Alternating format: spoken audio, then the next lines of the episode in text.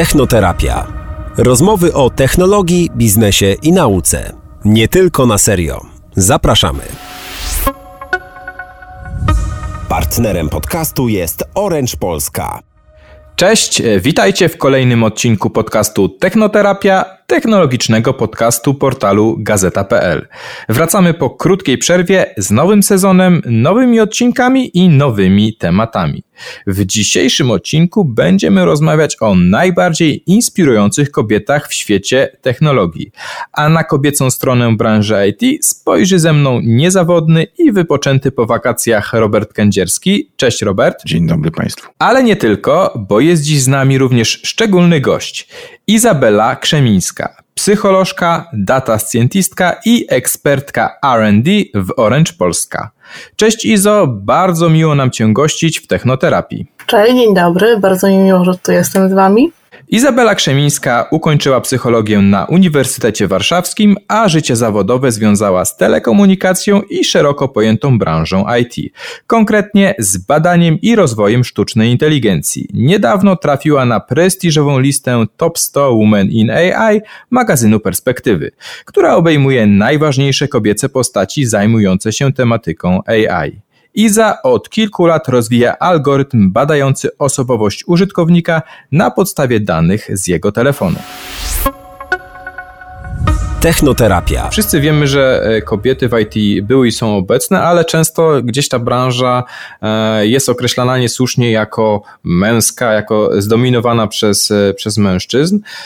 Natomiast statystyki pokazują, że kobiet w świecie aj ti jest coraz więcej. Mam tu przed sobą raport No, No Fluff Jobs, kobiety w aj ti dwa tysiące dwudziesty pierwszy.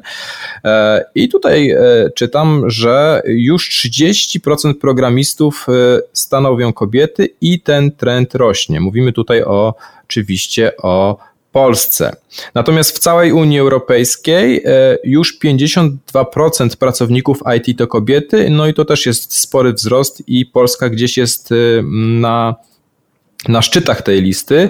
Oczywiście Robert, jak wiesz, statystyki są statystykami, ja statystycznie wraz z moim psem mam trzy nogi, więc no nie zawsze one jakoś odzwierciedlają sytuację, bo kiedy pewnie spojrzymy sobie na, na wyższe stanowiska, stanowiska kierownicze, to pewnie tam już tak dobrze nie jest. Zdecydowanie jest tak, jak mówisz, statystyka jednak odzwierciedla trendy, a te są dość jasne, to właśnie na przykładzie Unii widać, że to dziesięć lat temu ten odsetek wynosił dwadzieścia sześć procent kobiet, dzisiaj jest mhm. pięćdziesiąt dwa procent, więc w związku tylko z tym możemy powiedzieć, że jednak jakiś postęp jest. Aczkolwiek faktycznie, jeżeli spojrzeć na te główne nazwiska gigantów technologii, to tam na fotelach prezesów zasiadają jednak mężczyźni. Przede wszystkim tak i... Ciekawe, że mówisz o tych liderach, bo tu też mam ciekawe, ciekawe dane.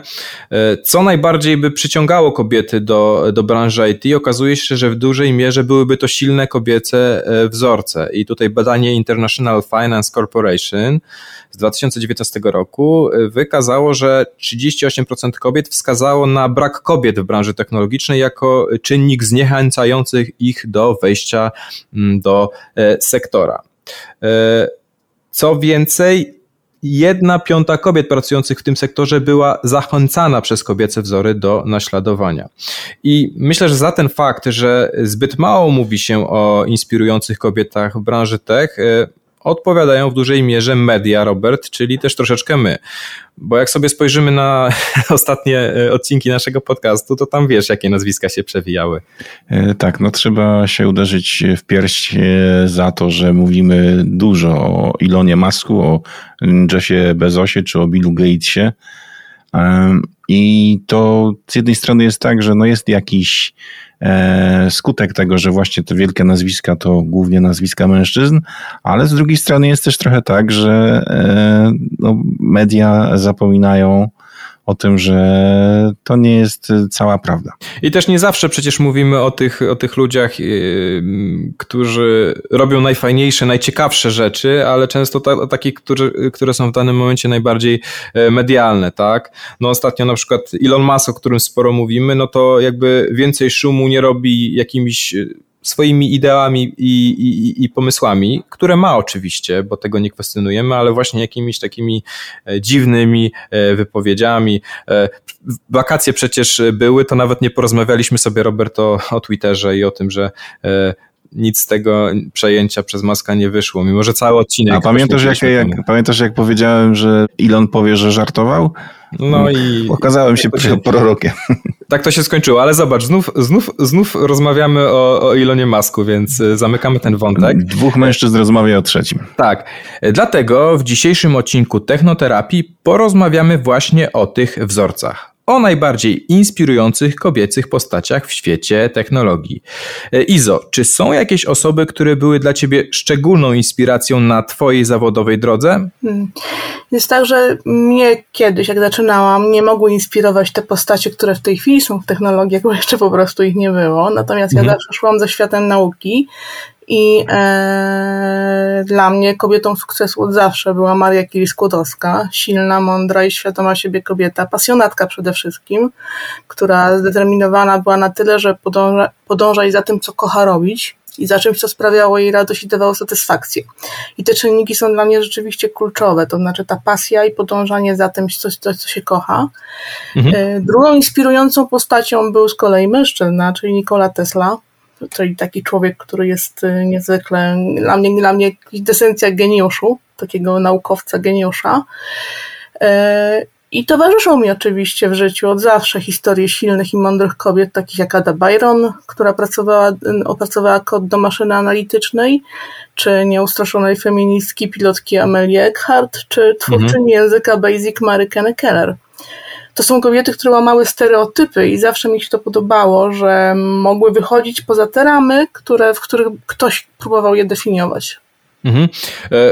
Ciekawe właśnie, że, że mówisz o tym łamaniu stereotypów, bo kiedy ja też przygotowując się do dzisiejszego odcinka, też szukałem tych swoich kobiecych wzorców, to też jakby tą pierwszą postacią, która przyszła mi do głowy, była właśnie kobieta, która łamała stereotypy, to była Katherine Johnson, amerykańska czarnoskóra matematyczka, która jeszcze gdzieś tam rozpoczynała swoją karierę w czasach no, dosyć głębokiej segregacji.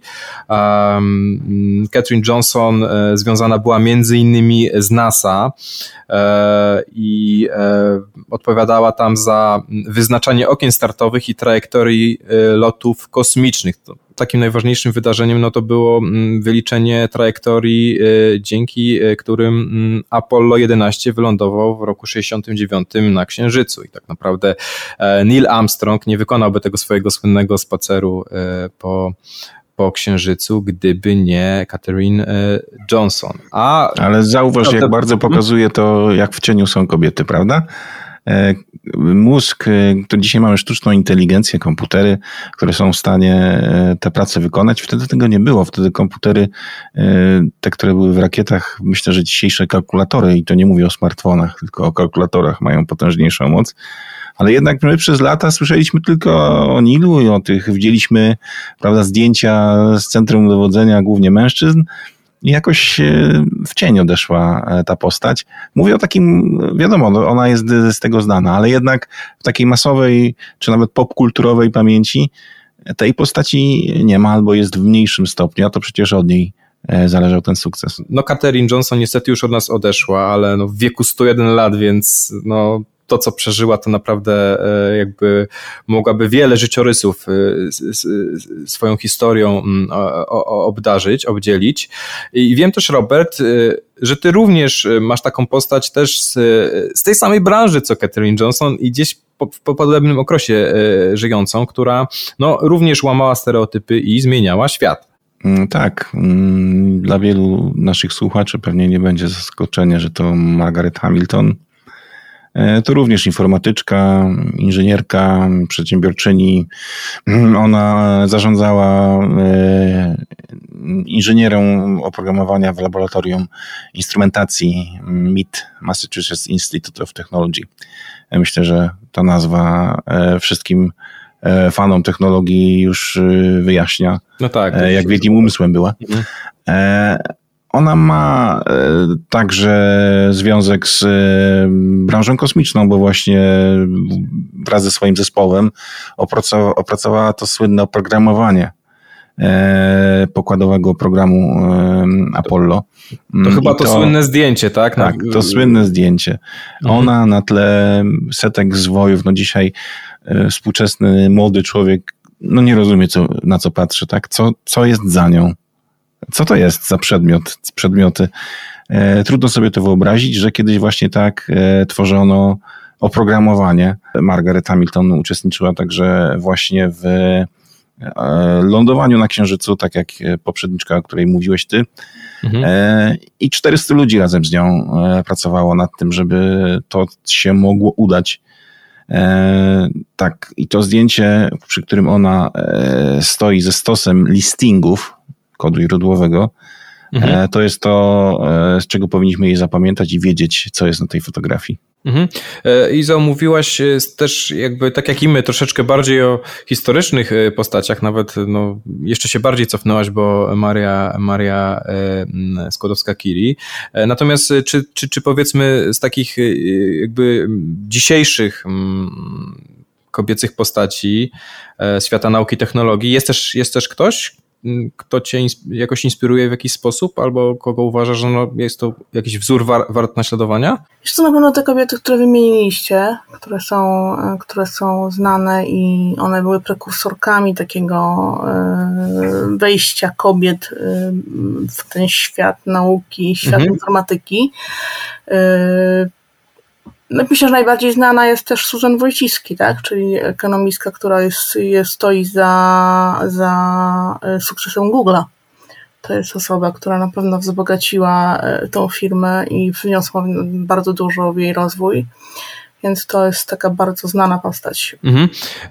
I tu też jakby kolejny raz mamy kogoś, kto troszeczkę, znaczy dzisiaj Susan Wojcicki absolutnie nie jest w cieniu. Myślę, że to jest powszechnie znana postać też z racji tego, że szefuje YouTube'owi. Jakby trudno znaleźć kilka jakichś większych marek tutaj niż, niż YouTube, jeśli chodzi o internet wideo. Natomiast to też jest ciekawe, że właśnie mów, mówią wszyscy o Sergieju Brinie i o, i o Larrym Page'u, natomiast Robert, w czyim garażu oni to wszystko rozkręcali? No właśnie w garażu Susan, która im pozwoliła bawić się w te swoje chłopięce gry. I okazało się, że, że ma wiele talentów. To jest kolejna taka postać, która dowodzi te, tego, że pasja w połączeniu z inteligencją przeradza się w coś wyjątkowego. No bo ona najpierw kierowała od tysiąc dziewięćset dziewięćdziesiątego dziewiątego roku marketingiem, później została wiceprezeską, a później projektowała też Doodle, te słynne grafiki, które widzimy, kiedy wpiszemy adres google kropka pe el, a jest jakaś rocznica, wydarzenie. Ma na koncie masę projektów, jak Google Images, Google Books, Google Video, który się później przekształcił, czy no, razem z, rósł z, z YouTube'em, no bo to Google Video dalej gdzieś tam sobie funkcjonuje w wynikach wyszukiwania. No i tak dopiero od dekady, tak, przerodziła się w, w kierowniczkę tego potwora, monstrum, jakim jest YouTube. Ale jej życiorys zawodowy dowodzi tego, że no w jakimś tam mierze na, równie, na równi z, z, z dwójką założycieli odpowiada za ten sukces. Mhm. Z takich już totalnie mm, ekspertek inspirujących kobiet z, z branży I T, gdzieś tam powiedzmy z naszego pokolenia, no to jeszcze jakby ja zwróciłem uwagę na, na postać Reshmy Saujani.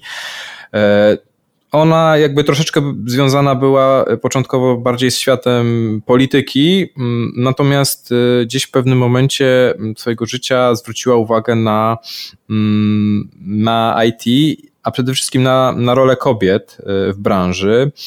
Ona jest założycielką fundacji Girls Who Code. To jest organizacja non-profit, której celem jest zniwelowanie różnic w zatrudnieniu kobiet i mężczyzn w branży I T, między innymi poprzez naukę programowania, ale też poprzez naukę pewnie można to tak określić, naukę e, pewności siebie, tak? Czyli jakieś tam e, porady, jak uwierzyć w siebie, że, że, że, że możesz to zrobić, co chcesz, że możesz pewne cele e, osiągnąć.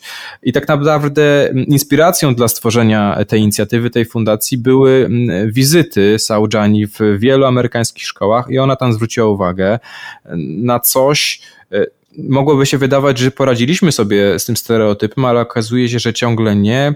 Ciągle gdzieś tam pokutuje przekonanie, że, że matematyka, informatyka, te nauki ścisłe są domeną mężczyzn. I Izo, tutaj pytanie właśnie do ciebie.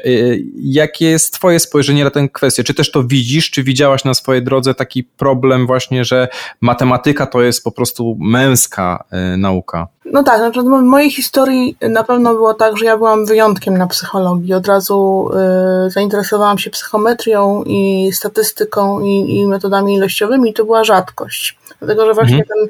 ten nieznajomość matematyki bardzo mocno blokuje rozwój w tych kierunkach.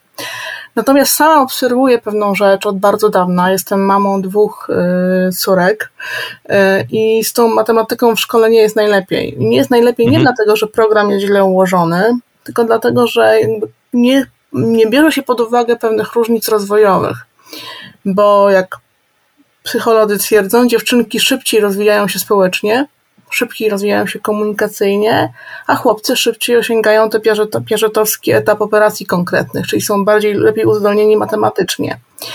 I teraz na samym początku edukacji, gdzie te różnice mogą nawet wynosić do dwóch lat, sytuacja jest taka, że chłopcy są lepiej przygotowani biologicznie do tego, żeby tą matematykę poznawać i ją rozumieć, niż dziewczynki, które osiągają ten etap wolniej, ale go osiągają. To nie jest tak, że on nie jest niemożliwy, tylko po prostu jest różnica w, samych, w, samych, w, samej, w samym rozwoju. A przy czym pogłębia się stereotyp. Nie pogłębiam stereotypu, tylko... Znaczy nie, to, to założenie, że ten fakt naukowy sprawia, że niektórzy, dla niektórych pogłębia się stereotyp, że dziewczynki nie nadają się do matematyki, one się nadają, tylko on może się trochę pogłębia, później. Tak, tak, on się pogłębia nie jakby przez sam fakt tej różnicy, która się później wyrównuje, bo to nie jest tak, że ona się nie wyrównuje, ona się wyrównuje. Natomiast oczywistym dla mnie jest fakt, że jest to demotywujące dla dziewczynek. Tak, bo no, kto z nas powie, że lubi się uczyć chińskiego, choć zupełnie mi nie idzie i nie jest w tym dobry. Tak? No, nikt, nikt z nas tak nie powie. Czyli po tych pierwszych doświadczeniach z matematyką w szkole powstaje problem, że dziewczynki mówią, że nie lubię matematyki, bo jestem w tym gorsza. Tak? I nikt już nie zwraca uwagi na to, że ona ma szansę, każda dziewczynek ma szansę dojść do tego poziomu za dwa trzy lata i że wszystko będzie okej. Sukces jest motywatorem, to znaczy brak sukcesu jest demotywujący, czyli to jest główny moim zdaniem problem, który istnieje w szkolnictwie.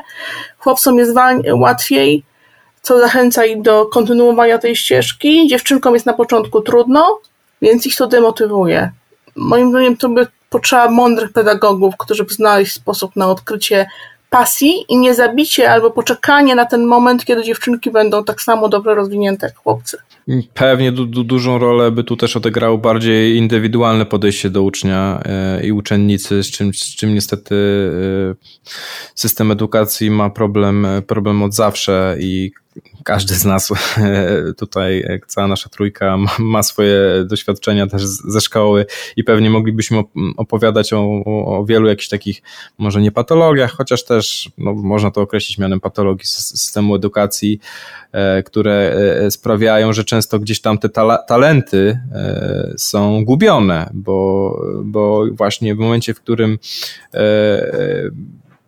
ty tak naprawdę nie wiesz, że nie musisz jeszcze na tym etapie czegoś wiedzieć i to, to cię zniechęca do, do w ogóle do próbowania czegokolwiek, tak? No to właśnie to jest to, o czym też tak naprawdę wspomniana Reshma Saujani pisze w swojej książki, w swojej książce zatytułowanej Odwagi i nie musisz być doskonała. Polecam tą lekturę nie tylko kobietom, również, również mężczyznom. Ona bardzo, bardzo tam w ciekawy sposób tłumaczy, jak istotne też jest porzucenie jakiegoś czasami dążenia do, do perfekcjonizmu, a, a przy tym jakiejś odwagi do podejmowania ryzykownych decyzji w życiu, tak? I, i ujawnia ten, te, te, te zaszczepione często gdzieś tam w społeczeństwie i amerykańskim, jak się okazuje, ale jak dobrze wiemy, również polskim, stereotypy, którymi, w które jesteśmy wtłaczani tak naprawdę od, od dziecka.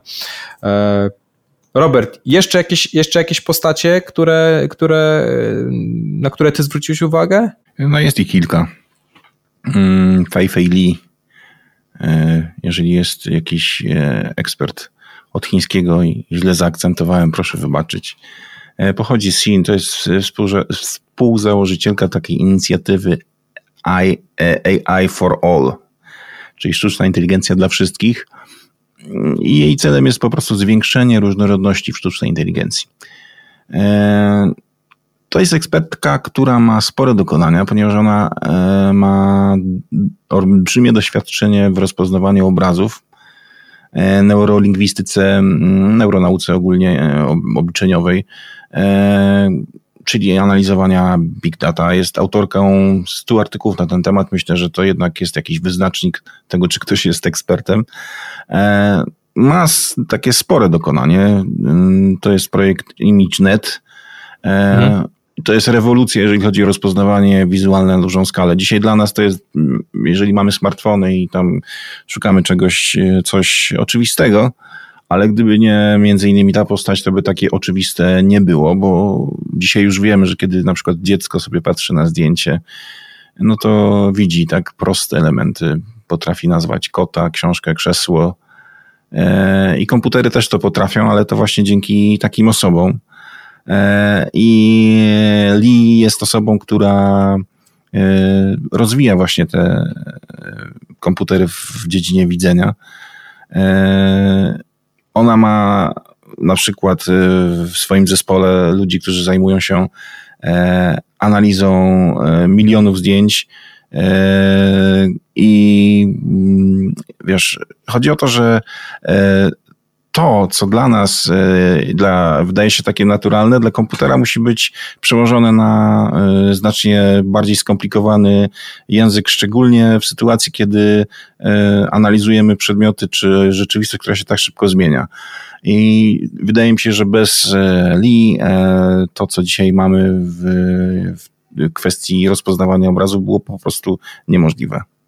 Nie no, Fei-Fei Li to jest absolutny guru, jeśli chodzi o A I. Iza?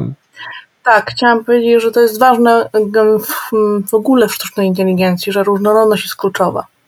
To znaczy w kontekście sztucznej inteligencji, A I, uczenia maszynowego, świat, który odwzorowujemy w sposób sztuczny przez, przez maszyny, nie może być ograniczony, to znaczy nie może być zbiorem, podzbiorem czegoś, musi być pełny, musi być reprezentatywny i dlatego podstawową zasadą jest to, żeby była duża różnorodność. Jak rozumiem, Fei-Fei Li właśnie zwraca też na to uwagę, że ta różnorodność, różnorodność jest konieczna w materiale, na którym sztuczna inteligencja się uczy, po to, żeby mhm. lepiej odwzorowywać świat, który w sposób sztuczny, ten digital twin stworzymy, tak? Czyli też na przykład, żeby ten świat był mniej stereotypowy, tak? Mniej... Oczywiście, że tak. Z góry ustalony przez kogoś.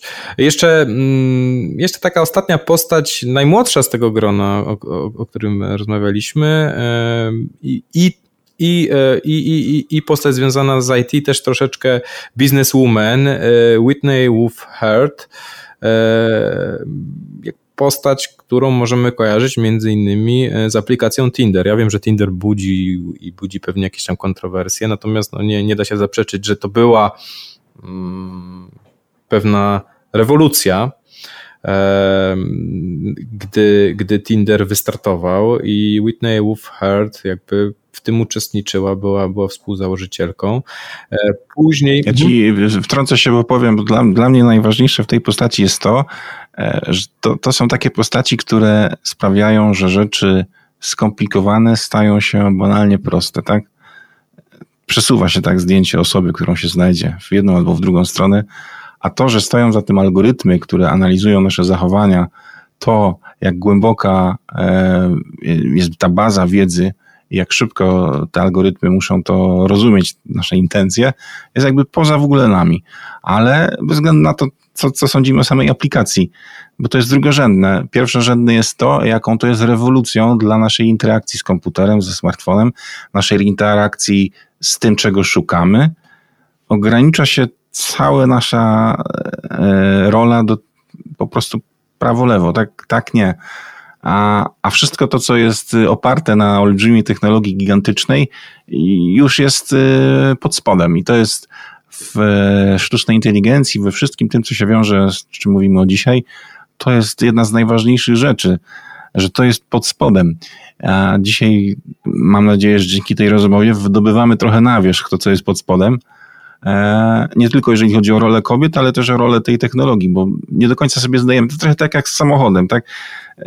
Przykręcamy kluczyki i jedziemy, nie analizujemy tego, gdzieś tam jakiś płyn, co się dzieje z energią, działa.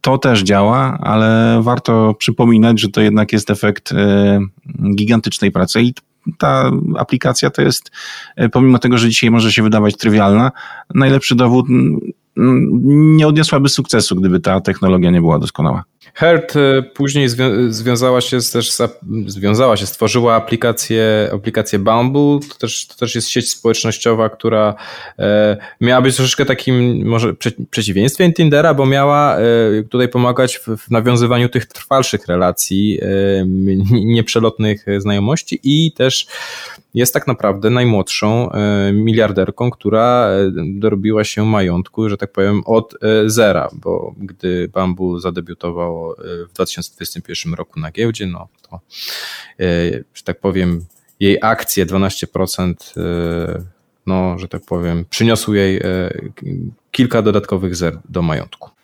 To jest postać, której dobrze jest, czy dobrze ilustruje pewną cechę, którą ja widzę jako charakterystyczną dla kobiecej strony technologii.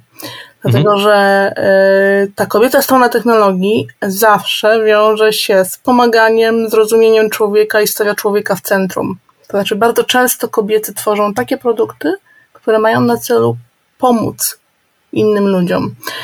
Y, nie lubię stereotypizować, nie lubię stereotypów, staram się być otwarta, ale niestety pan, panowie mają częściej tendencję do fascynacji technologią jako tworem. Czyli taka nieustanna rywalizacja, pokonywanie osiągnięć, wyników innych, prędkości, szybkości, osiągów technicznych. Kobiety jakby przechodzą nad tym do porządku dziennego, natomiast zastanawiają się, co ta technologia może zrobić z moim życiem, czy z życiem innych, żeby im pomóc. I dziewczyny widzę to, widzę u siebie również w pracy i widzę to wśród młodych studentek, że dziewczyny mają błysk wokół dopiero wtedy, kiedy widzą cel w tym, co robią, że poprawi to czyjeś życie. Tak? Czyli, że to jest to coś, co czemuś służy. I to taka technologia z sercem. Nie ujmując niczego mężczyznom, potrzeba symbiozy tej perfekcji i potrzeby osiągnięć mężczyzn połączona z sercem i empatią kobiet jest po prostu konieczna. Technoterapia. Tak jak obiecaliśmy, chcemy też się dowiedzieć więcej o twojej pracy, Izo, więc tutaj będzie może taki mały kwestionariusz ze strony mojej i, i Roberta. Powiedz nam, skąd u ciebie się wzięło w ogóle to zainteresowanie technologiami? Bo skończyłaś psychologię, więc to niekoniecznie jest tak, że okej, to z psychologii będę się zajmować algorytmami. Bo... Ale skończyłam też studia mhm. doktoranckie Data Science. Mhm. Dwie, dwie uczelnie. I ja wiem, wiem o co pyta. Wszyscy mi zadają to pytanie, jak ja trafiłam z psychologii do sztucznej inteligencji. Przede wszystkim, mam, pewnie już o tym wspomniałam wcześniej, dla mnie celem i zawsze obszarem moim zainteresowań był człowiek. Różnice indywidualne i behawiorystyka. Wszystkie te obszary to jest taka fizyka funkcjonowania człowieka, analiza i synteza prowadząca do szukania wzorców. I pogłębiająca się cyfrowość świata w ciągu ostatnich dziesięciu lat tak naprawdę, odkąd zaczęły się media społecznościowe, umożliwiła coś, co wcześniej nie było możliwe. To znaczy my, nie jest, my jesteśmy w stanie scyfryzować pewne rodzaje zachowań ludzi i je analizować i badać od takiej strony, których wcześniej nie było, możli- nie było to yy, nam dane. Yy, mi ta droga z psychologii do data science wydaje się nawet naturalna w tej chwili. To znaczy ja uważam, że w tym technologicznym i cyfrowym świecie reaktywność i wgląd w człowieka, w mechanizmy jego funkcjonowania nie mogą się obyć tego połączenia. Po prostu się tego nie da od siebie oderwać. To jest jedno z drugim bardzo silnie połączone. Jeżeli tego nie zrobimy, jeżeli nie zrozumiemy człowieka, który stoi przed tą technologią i jego interakcje z nią, to będziemy skazani na patrzenie tylko na te reakcje bez analizy bodźców, tak? Znaczy będziemy tylko patrzyli na zmiany społeczne, natomiast nie będziemy patrzyli, nie będziemy rozumieli tego, co się dzieje pod spodem. Drugą rzeczą jest taką, że ja mam taki specyficzny, filozoficzne rozumienie tej technologii jako takiej, bo nie wiem, czy wiecie, ale słowo techne, technologia pochodzi od greckiego techne, i to techne po grecku to oznacza coś albo wszystko, co odsłania piękno prawdy. To jest tak naprawdę kwintesencja. Ja się, ja się bez bicia przyznaję, że nie wiedziałem. Ja oczywiście, że wiedziałem. To jest kwintesencja nauki tak naprawdę i ja lubię bardzo myśleć o tym, że celem technologii jest odkrycie tej prawdy o człowieku właśnie. To znaczy celem technologii jest zrozumienie, jak człowiek funkcjonuje i spełnienie jego marzeń, spełnienie jego, wyrównanie jego jakby niedociągnięć, tak? Czyli w czymś, czym jest gorszy, to technologia może mu to poprawić i wyrównać i, i sprawić, że będzie lepszy. I, i to jest jakby moja główna inspiracja w pracy, dlatego zajmuję się tym, czym się zajmuję. Ja tam, ja tylko zajawiłem właśnie, że, że zajmujesz się algorytmami, natomiast czy, czym dokładnie, tak? Jakby, jakbyś miał wytłumaczyć no, takim właśnie humanistycznej głowie jak ja, na czym, na czym polega taka twoja codzienna praca w tym momencie, nie? No dobra, to do góry do szczegółu. Celem nadrzędnym badań, bo prowadzę kilka badań, celem nadrzędnym tych badań jest stworzenie usług, które będą inteligentnie asystowały człowiekowi w jego codziennym życiu. Ale inteligentnie oznacza to, że będą pomagały z poszanowaniem prywatności i to, co dla mnie osobiście najważniejsze, z zachowaniem jego autonomii. Znaczy technologia ma nam pomagać, ale ma nam nie zabierać wolności wyboru. Czyli technologia musi mieć wiedzę o tym, jakie są nasze, jakie są nasze marzenia, dążenia, potrzeby i musi wiedzieć, jak, jak jacy jesteśmy, w czym ma nam pomóc, bo z tym sobie nie poradzimy, nawet przy odpowiedniej stymulacji czy rozwoju, a w czym nie musi nam pomagać, bo po, za jakiś czas i tak zrobimy to sami. To znaczy, żebyśmy nie zastępowali siebie w tym, co możemy zrobić, bo się po prostu rozleniwimy jako ludzie. To też nie o to chodzi. Nie chodzi o to, żeby technologie nas w pełni zastępowały.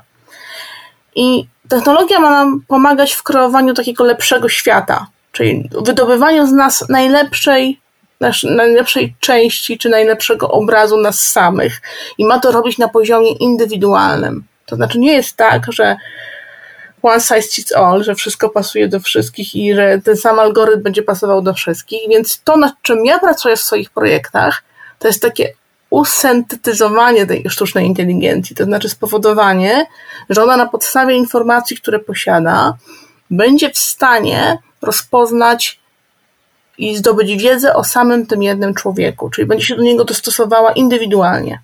Czyli chcesz ją nauczyć tą sztuczną inteligencję, żeby personalizowała nas, żeby podchodziła do nas indywidualnie, tak jakbyśmy chcieli, żeby nauczyciele podchodzili właśnie do nas w szkole, tak? Dokładnie tak. Zaczęliśmy od bardzo prostej rzeczy, czyli zaczęliśmy od odwzorowania modelu Big Five z psychologii, czyli modelu osobowości, który daje nam pięć niezależnych wymiarów, które są podstawą tak naprawdę naszej motywacji, czyli introwersja, otwartość, sumienność, neurotyczność i otwartość na doświadczenie. I już sama ta informacja pozwala nam na to, żeby ten sztuczna inteligencja, czy usługi, które będą oparte o, o ten algorytm, będą mogły w pewnym momencie albo nam pewne rzeczy sugerować, albo nie sugerować, to znaczy wyłączyć tą, tą rekomendację, dlatego że będą miały świadomość, że poradzimy sobie z tym dobrze.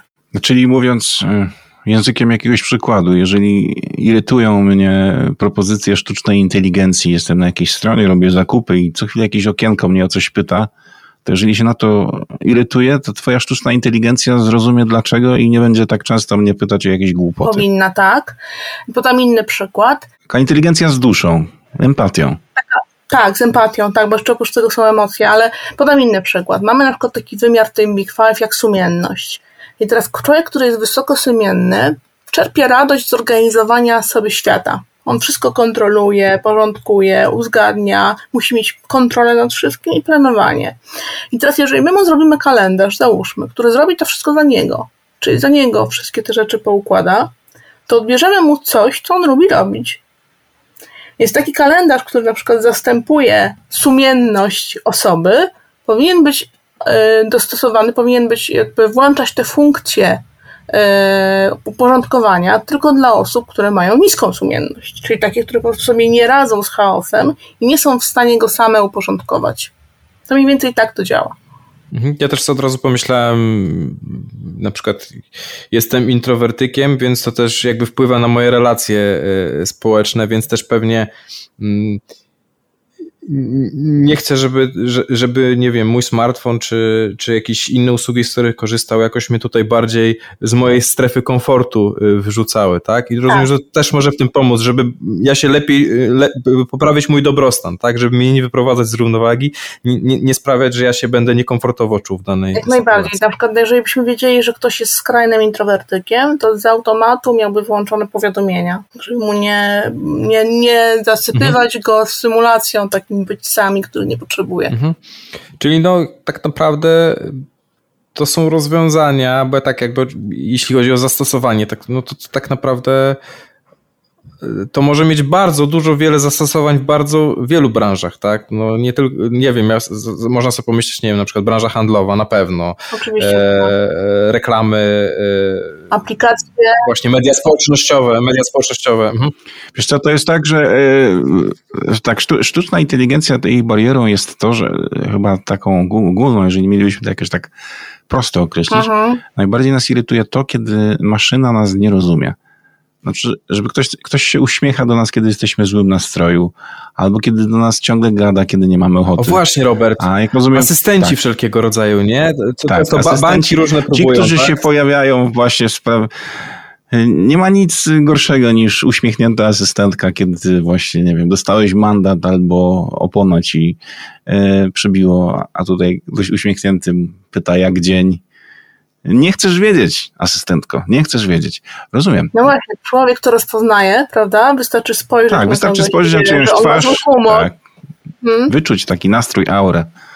Czy to tak. jest czas na zadanie głupiego pytania o tym, co, co u pana? Naszym zdaniem jest to potrzebne, żeby ta A I miała duszę, tak jak powiedzieliście, czyli była bardziej ludzka. Mhm. E- Też wracając trochę do tematu kobiet w świecie I T, no bo jesteś kobietą w świecie I T. Jestem kobietą. Też nie chcemy szufladkować, stereotypizować, natomiast fakty są faktami. Powiedz mi, czy na tej swojej drodze do miejsca, w którym jesteś, czy tak jak to, to rozmawialiśmy o szkole i stereotypach dotyczących matematyki, czy ty też miałaś jakieś takie doświadczenia, że nie wiem, że wkraczasz do jakiegoś tutaj świata zdominowanego przez mężczyzn, czy, czy nie? Wiesz, to jest tak, że mnie zawsze fascynowała, znaczy kreowanie przyszłości, to znaczy ja wyrosłam ze świata takiego książek science fiction mhm. i to było zawsze coś, co mnie fascynowało, więc wydaje mi się, że tutaj pasja jest kluczowa w tym dążeniu do celu, czyli takim skieralizowaniu tego, co się, co się kocha. I w pracy, jeśli mówimy tylko o pracy, to szczerze mówiąc nie mam takich doświadczeń, żeby mhm. większą barierą na przykład dla mnie przy przyjściu do działu R and D, czyli badania i rozwoju, było zetknięcie się świata psychologii z inżynierią. To znaczy miałam zespół inżynierów po Politechnice i oni zupełnie nie rozumieli tego świata miękkiego, czyli tego świata, który ja widziałam jako, jako psycholog. Mhm. I nie ukrywam, że uważam, nawet z mojego doświadczenia i z pracy przy wielu projektach, że chętnie widziałabym dużo więcej kobiet w multidyscyplinarnych projektach i w multidyscyplinarnych zespołach, tak. A jest ich więcej na przestrzeni na przykład ostatnich lat? Po- pojawia się ich więcej? Pojawia się, jest ich coraz więcej rzeczywiście. Firmy dużo, dużo robią w tym kierunku, żeby te zespoły równoważyć, bo taki jest, taka jest potrzeba też budowania tych nowych technologii. To jest trochę jak yin-yang, prawda? Znaczy w tym sensie, że no musi, muszą być obydwa pierwiastki, żeby świat był pełen, pełen, pełen reprezentowany, czyli jest taka konieczność. I, i to fajnie, to dobrze, że tak jest. Do tej pory tylko kobiety były w takich rolach mniej widocznych, w tej chwili to się zmienia, więc ja myślę, że jesteśmy na dobrej drodze. Bardzo szybko, mam nadzieję, to się wyrówna. Technoterapia. Słuchajcie, normalnie teraz byłby tak zwany retrotech i gdzieś z Robertem byśmy zajrzeli do naszych szaf i tam szukali tych, tych starych technologii, wspominali jak to kiedyś było i dlaczego było lepiej, tak jak typowi boomerzy. I że gimby nie znają. Tak, tak, tak, gimby nie znają. Natomiast Dzisiaj chcemy porozmawiać o przyszłości, bo cały czas rozmawiamy o przyszłości, tak naprawdę od początku naszej dzisiejszej rozmowy, o tym, jaka może być też w przyszłości rola kobiet w branży technologii, ale i nas wszystkich, więc pomyślałem, że zamiast retrotechu dzisiaj będzie future tech. Zmiana sytuacji na, na rynku pracy w ostatnich latach pokazuje, że pewien podział taki na, na zawody przestaje mieć miejsce. Ta branża, branża technologii I T staje się coraz bardziej interdyscyplinarna i gdzieś tam pojawiają się zawody, których i będą pojawiać, o których wcześniej nie słyszeliśmy, nawet nie wiedzieliśmy, że, że, że, że, że są potrzebne, bo nie były potrzebne, no a teraz jesteśmy już w takim momencie, że trudno sobie dalej rozwijać i technologii bez nich wyobrazić. I tu oczywiście jest miejsce jak najbardziej i dla mężczyzn, ale i dla kobiet, aby takie kompetencje zdobywać. A że jest z nami Iza, która jest tam w środku i wie, że tak powiem, co w trawie piszczy, ma, masz wgląd tak naprawdę, jak to się wszystko zmienia, więc chcieliśmy z tobą też porozmawiać o tym. Gdzieś tam sobie przeglądałem listy tych, tych zawodów przyszłości, czy też przyszłościowych i, i, i oczywiście tam, tam widzę pewne zawody, o których tam mniej więcej pewnie z Robertem coś wiemy. No nie wiem, specjalista big data, programista blockchain, nasz ulubiony blockchain Robert, czyli od razu nam się kojarzy z, z wszystkimi też kryptowalutami i z tymi, których już, już z nami nie ma i z tymi, które straciły na wartości. Straciły na wartości i zostawili ludzi z niczym, ale oczywiście wiemy, że blockchain jest szerszym. Jeżeli ktoś z naszych słuchaczy, jeżeli ktoś naszych słuchaczy właśnie wpatruje się w ekran, licząc, że to zero zmieni się w większą wartość, przesyłamy wyrazy wsparcia. Wracając do tematu, widzimy te, te, te kojarzymy pewne, pewne, pewne zawody, e, natomiast e, i, Izo, jak rozmawialiśmy też przed nagraniem, no to ty zwróciłeś uwagę na kilka takich zawodów, o których ja istnieniu nie miałem, e, nie, nie miałem pojęcia. No, data scientist, czyli coś, czym ty się zajmujesz, no to chyba wszyscy, znaczy nie, czy wszyscy wiemy. E, e, badacz danych. Tak, bada, badacz danych, naukowiec danych, tak? E, to, Ty nawet powiedziałeś, że to nie jest zawód przyszłości, bo to już jest zawód, który jakby to już jest, jest tu i teraz, tak? W tym obszarze już jakby przechodzimy do, do takiego etapu w, w biznesie czy w zarządzaniu, że mamy specjalizację. Mhm. To znaczy już się robią specjalizacje w data science, to już nie jest ogólny data scientist, czyli de, naukowiec od danych, badacz danych, ale mamy ludzi, którzy się specjalizują w konkretnych technikach uczenia maszynowego, w sieciach neuronowych. Mamy inżynierów danych, którzy zajmują się bazami, bazami danych. Mhm. Mamy en el pe owców, czyli ludzi, którzy zajmują się przetwarzaniem języka naturalnego. Mamy ludzi, którzy zajmują się przetwarzaniem obrazu. Mhm. I to wszystko jest data scientist, tak? Znaczy to wszystko jest analiza danych cyfrowych, ale już, już bardzo ukierunkowana na konkretny cel. Coś, co wszystkich nas dotyczy, nawet nie wiemy sobie czasami codziennie, nie zdajemy sobie sprawy, że technologie takie jak text to speech, speech to text, to również jest analiza danych. To wszystko jest oparte na, na pracy y, naukowców od, od danych.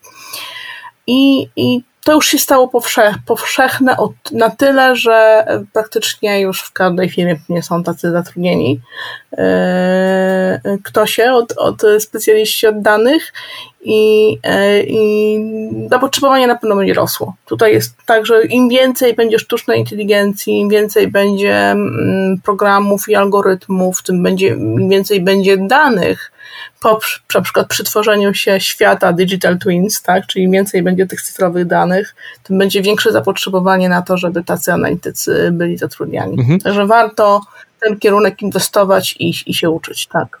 A czy z racji, że no, rozmawiamy o tym, że ta, ta, ta, ta technologia staje się coraz bardziej interdyscyplinarna, na przykład w świecie data scientist jest na przykład też miejsce dla osób, które No bo wszystko nam to się kojarzy niestety stereotypowo z, z programowaniem i tak dalej, tak? Mm. Czy na przykład dla osób, które nie mają takiego wykształcenia kierunkowego, tak? Związanego, nie wiem, z, z matematyką, programowaniem, naukami ścisłymi. Czyli bardziej dla humanistów, czy jest tam? Jest to, tylko chęć jest potrzebna do tego, żeby zacząć. Zdecydowanie branża obecna, ta I T w kontekście analizy danych cyfrowych, to jest jedna z najbardziej inkluzywnych branż w ogóle w historii. To, co mnie najbardziej cieszy, to nawet z badań wynika, że coraz mniej liczą się nie papiery, nieskończone szkoły, tylko po prostu umiejętności, a tych możemy się nauczyć na kursach. Czyli każdy z nas może poświęcić parę weekendów w sobotę i niedzielę i programowania takiego w Pythonie, czy machine learningu, czy data science możemy się jakoś tam od początku w pół roku czy w rok nauczyć. I według badań na przykład Pythona sześćdziesiąt procent użytkowników Pythona to są samouki.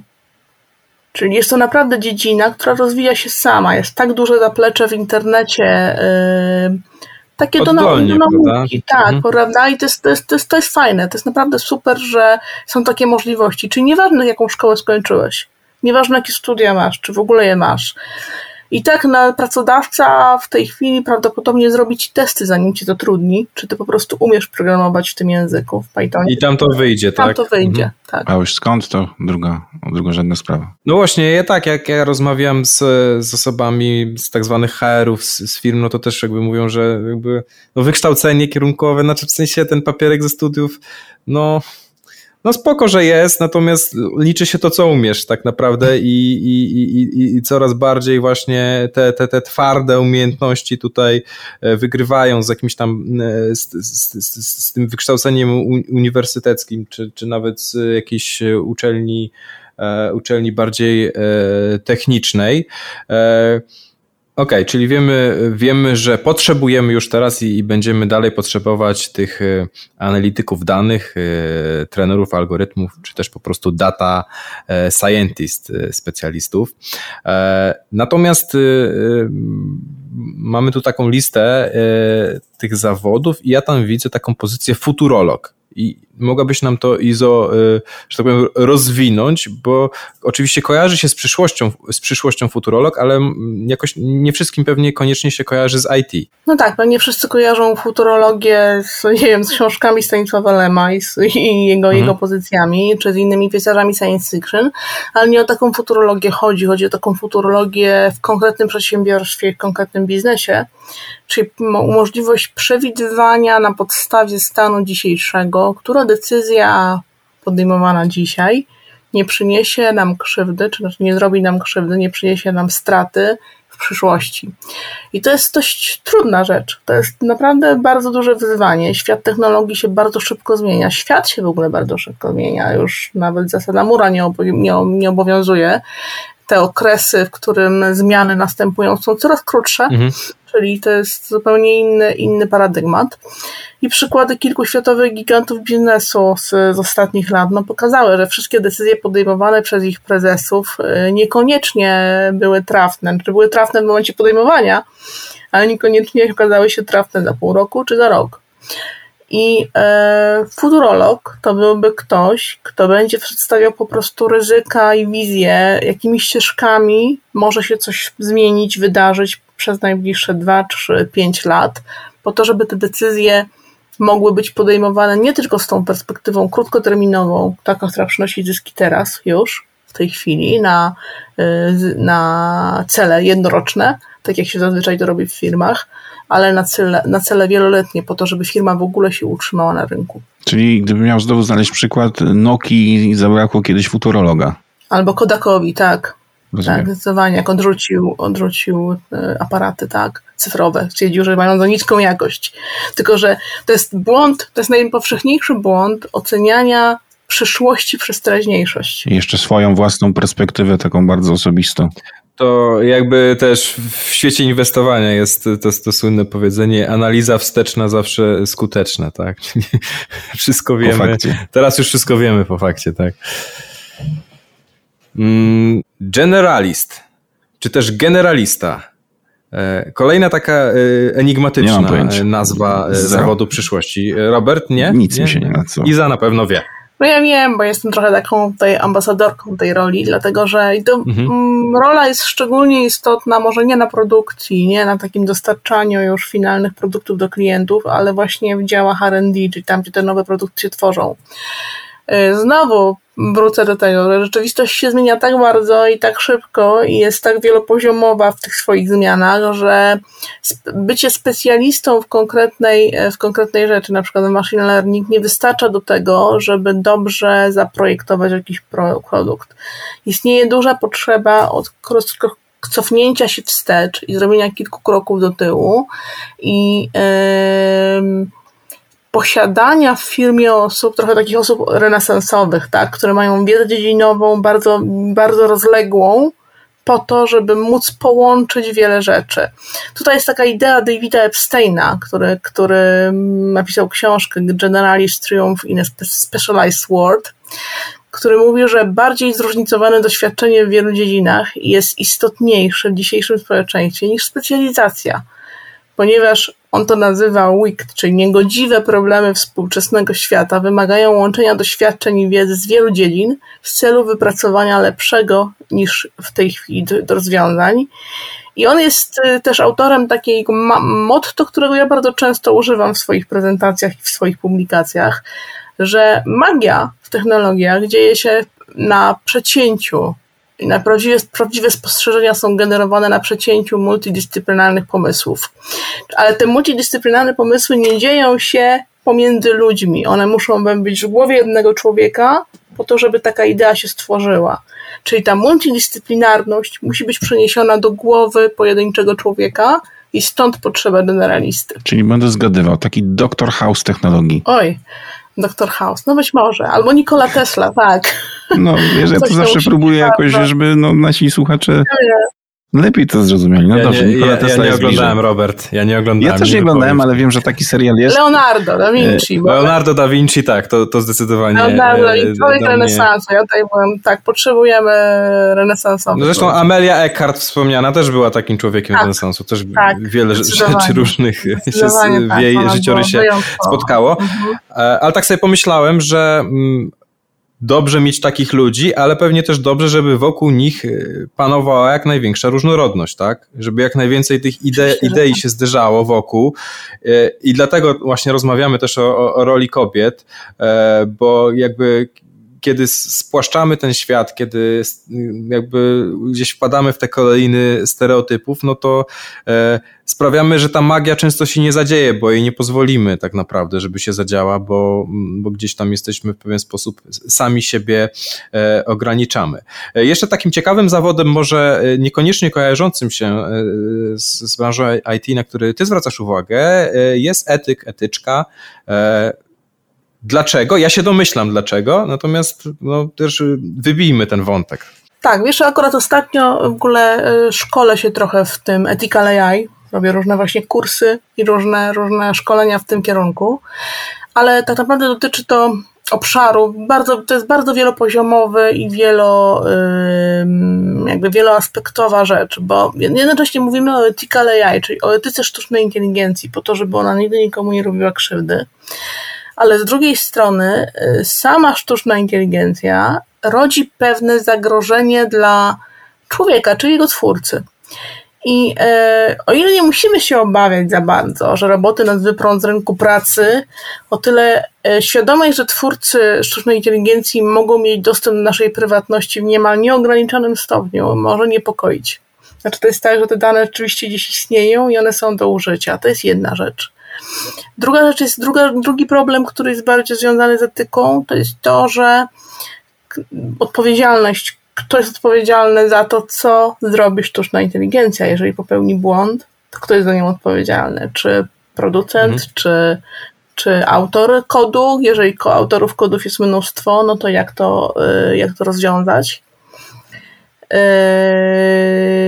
ważne jest również to, żeby etycznie tą inteligencję tworzyć w taki sposób, żeby mieć cały czas na uwadze, czy pilnować tego, żeby nie, ona nie zrobiła nam krzywdy. Czyli na przykład, jak mówiliśmy wcześniej o tej personalizacji, to żeby nie działała w, na, wbrew nam, Bo są badania, które mówią na przykład, że zbyt duże zastępowanie nas poprzez sztuczną inteligencję powoduje, że my stajemy się bierni jako ludzie. Po prostu przestajemy być aktywni. Jeżeli sztuczna inteligencja będzie za nas wszystko robiła, ten asystent głosowy albo asystent robotyczny, to my przestaniemy w ogóle mieć potrzebę działania. Nasz mózg się będzie się zmienić, będzie się zmieniał. I wydaje mi się, że ten etyk jest potrzebny po to, żeby to wszystko wypośrodkować, zbalansować i zharmonizować. Żeby czuwać na tym, żeby to, co jest wytworzone dla, przez inżynierów, przez programistów, nie zrobiło krzywdy odbiorcom. Mi się tutaj oczywiście przykład od razu rzuca, i to całkiem poważnie, TikToka, tak? Tu by się przydali etycy, jakby też w kwestii tego, w jaki sposób wpływa, wpływa na najmłodszych. Najmłodszy. Jakby to jest bardzo, bardzo, bardzo też bierny sposób obcowania z, z technologiami, tak? Czyli też tylko ciągle swajpowanie, żeby gdzieś tam. Tak, i to jest bardzo bierny coś nowego sposób zobaczyć. Tworzenia treści. Bo ja, ja wiem, że ty, nie, nie chcę generalizować, tak jak tutaj kilkukrotnie to padło, ale dla mnie TikTok przez lata tam, to naprawdę był mistrzostwa w synchronizacji ust. Tak, jakby tworzymy treść, która opiera się na powtarzaniu czyjejś treści, a to w połączeniu z tym, o czym mówisz, sprawia, że no jeszcze bardziej nie dość, że treść jest niebezpieczna, to jeszcze sposób jej tworzenia. Mhm. Czyli poleganie na takich bardzo niskich instynktach i niskich potrzebach i w ogóle nierozwijająca usługa. No to jest zaprzeczenie hmm. tego techne, tak, który ja mówiłam. To nie, nie o to chodzi w technologii. Tym bardziej, że mamy już doświadczenia, e, które wyciągnął Facebook, e, mimo wszystko stawiając tamę tej filozofii lajków, tak? Kiedyś mhm. były tylko lajki, tylko one się liczyły, e, ale jednak po, poszli do rozum, do głowy tak, w, że, że to jednak szkodzi. To, to samo, jeżeli chodzi o wizerunek. E, są przecież badania, które potwierdzają, że takie gloryfikowanie, a tu akurat mówimy, jesteśmy w dobrym, dobrej tematyce, bo tu chodzi między innymi o, no przede wszystkim o kobiety.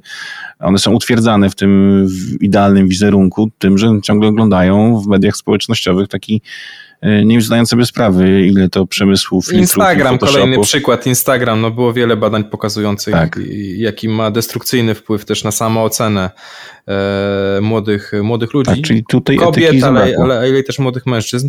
Etyki zdecydowanie zabrakło. No, ja myślę, że gdzieś na pewnym etapie, e, jakkolwiek to nie zabrzmiało, e, jakby pozwoliliśmy jako całe społeczeństwo i pewnej grupie większej, mniejszej technokratów ułożyć nam świat i oni nam układają ten świat tam bez żadnych zasad, bo coś, czym się szczycimy, że gdzieś ta technologia i internet to jest ponad, ponad państwami, ponad wszystkim, no ale tak naprawdę fakt, że w żaden sposób tego nie okiełznaliśmy, no, no sprawia, że teraz z, gdzieś po fakcie możemy tak naprawdę rozmawiać o tym, yy, jak można było czegoś tam uniknąć, nie? Albo możemy po prostu teraz po fakcie szukać jakichś przepisów, tak, no. Cały czas, cały czas się pojawiają jakieś informacje, że, że gdzieś te media społecznościowe zostaną bardziej okiełznane, ale... Ale moim zdaniem prawo nigdy nie nadąży za technologią. Technologia zmienia się tak hmm. szybko, że prawo, które jest formułowane w sposób bardzo dosłowny, nie ma szans, żeby to, żeby zabezpieczyć ludzi przed, przed szkodliwymi wpływami tej technologii i zawsze będzie się działo po fakcie. Chyba że zmienimy prawo na i definicję tego prawa na intencję, czyli gdybyśmy byli w stanie sformułować prawo w sposób bardzo ogólny, że technologia ma nie szkodzić człowiekowi, to wtedy każdy z kolei akt udowodnienia, że coś jest szkodliwe, byłoby już złamaniem tego prawa. Natomiast to... To wydaje się, na ten moment pewnie jakoś tam mrzonką bardziej, tak, że, że w takim Jasne, kierunku, bo to, bo to też wymaga, wymagałoby jakiejś no, tutaj zgody na poziomie, prawem, tak. tak, zgody na poziomie jakimś tam globalnym. Ja bym znalazł jakąś równowagę, to jest troszeczkę tak jak, nie wiem, z, z używkami, z cukrem, tak, no, ze zdrową żywnością, ze sportem, no i sami bądźmy mądrzy, nie jedzmy cukru, nie nadużywajmy, nie wiem, tłuszczów zwierzęcych i nie nadużywajmy mediów społecznościowych. Już samo to wystarczy, że nie będziemy, będziemy mieli świadomość, że to jest groźne, groźne dla naszych dzieci, czy może być potencjalnie niebezpieczne. Nie podchodźmy do tego tak beztrosko, jak gdyby piekła nie było. No. To brzmi dobrze, ale wiesz, z perspektywy doros- dorosłego człowieka, który sobie jakoś tam to wszystko potrafi wytłumaczyć. Tak, natomiast ja bardziej cały czas myślę o najmłodszych. Nastolatka, tak? Który ma TikToka, tak, oczywiście, to masz rację. To tutaj tej, tą barierę trudno postawić. Robert, coś jeszcze? Coś jeszcze chcesz, chcesz się dowiedzieć? Tak, ale to ja tylko tak zawieszę to pytanie w powietrzu. Może, może nam kiedyś odpowiesz.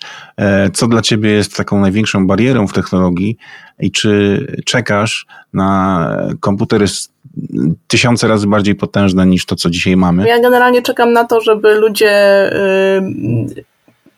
dążyli do tego, żeby się nie bać technologii i chcieli ją poznać, znaczy byli świadomi tego, co ona może zrobić, bo ja jestem zwolenniczką takiej, takiego, takiego myślenia, że strach nas bardzo blokuje, to znaczy strach powoduje, że my się nie uczymy, a tu chodzi o to, że to my mamy oswoić sobie tą technologię i to mamy decydować o tym, jaka ta technologia ma być.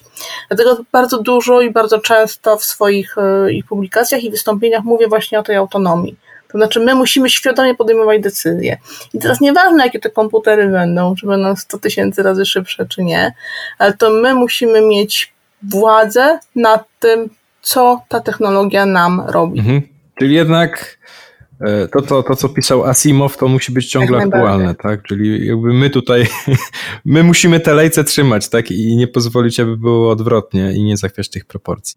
I w tym miejscu postawimy sobie kropkę. Naszą gościnią była dzisiaj Izabela Krzemińska, ekspertka R and D w Orange Polska, która zajmuje się badaniami nad rozwojem sztucznej inteligencji.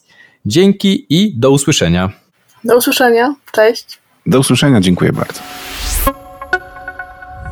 Technoterapia. Technologia bliżej Ciebie.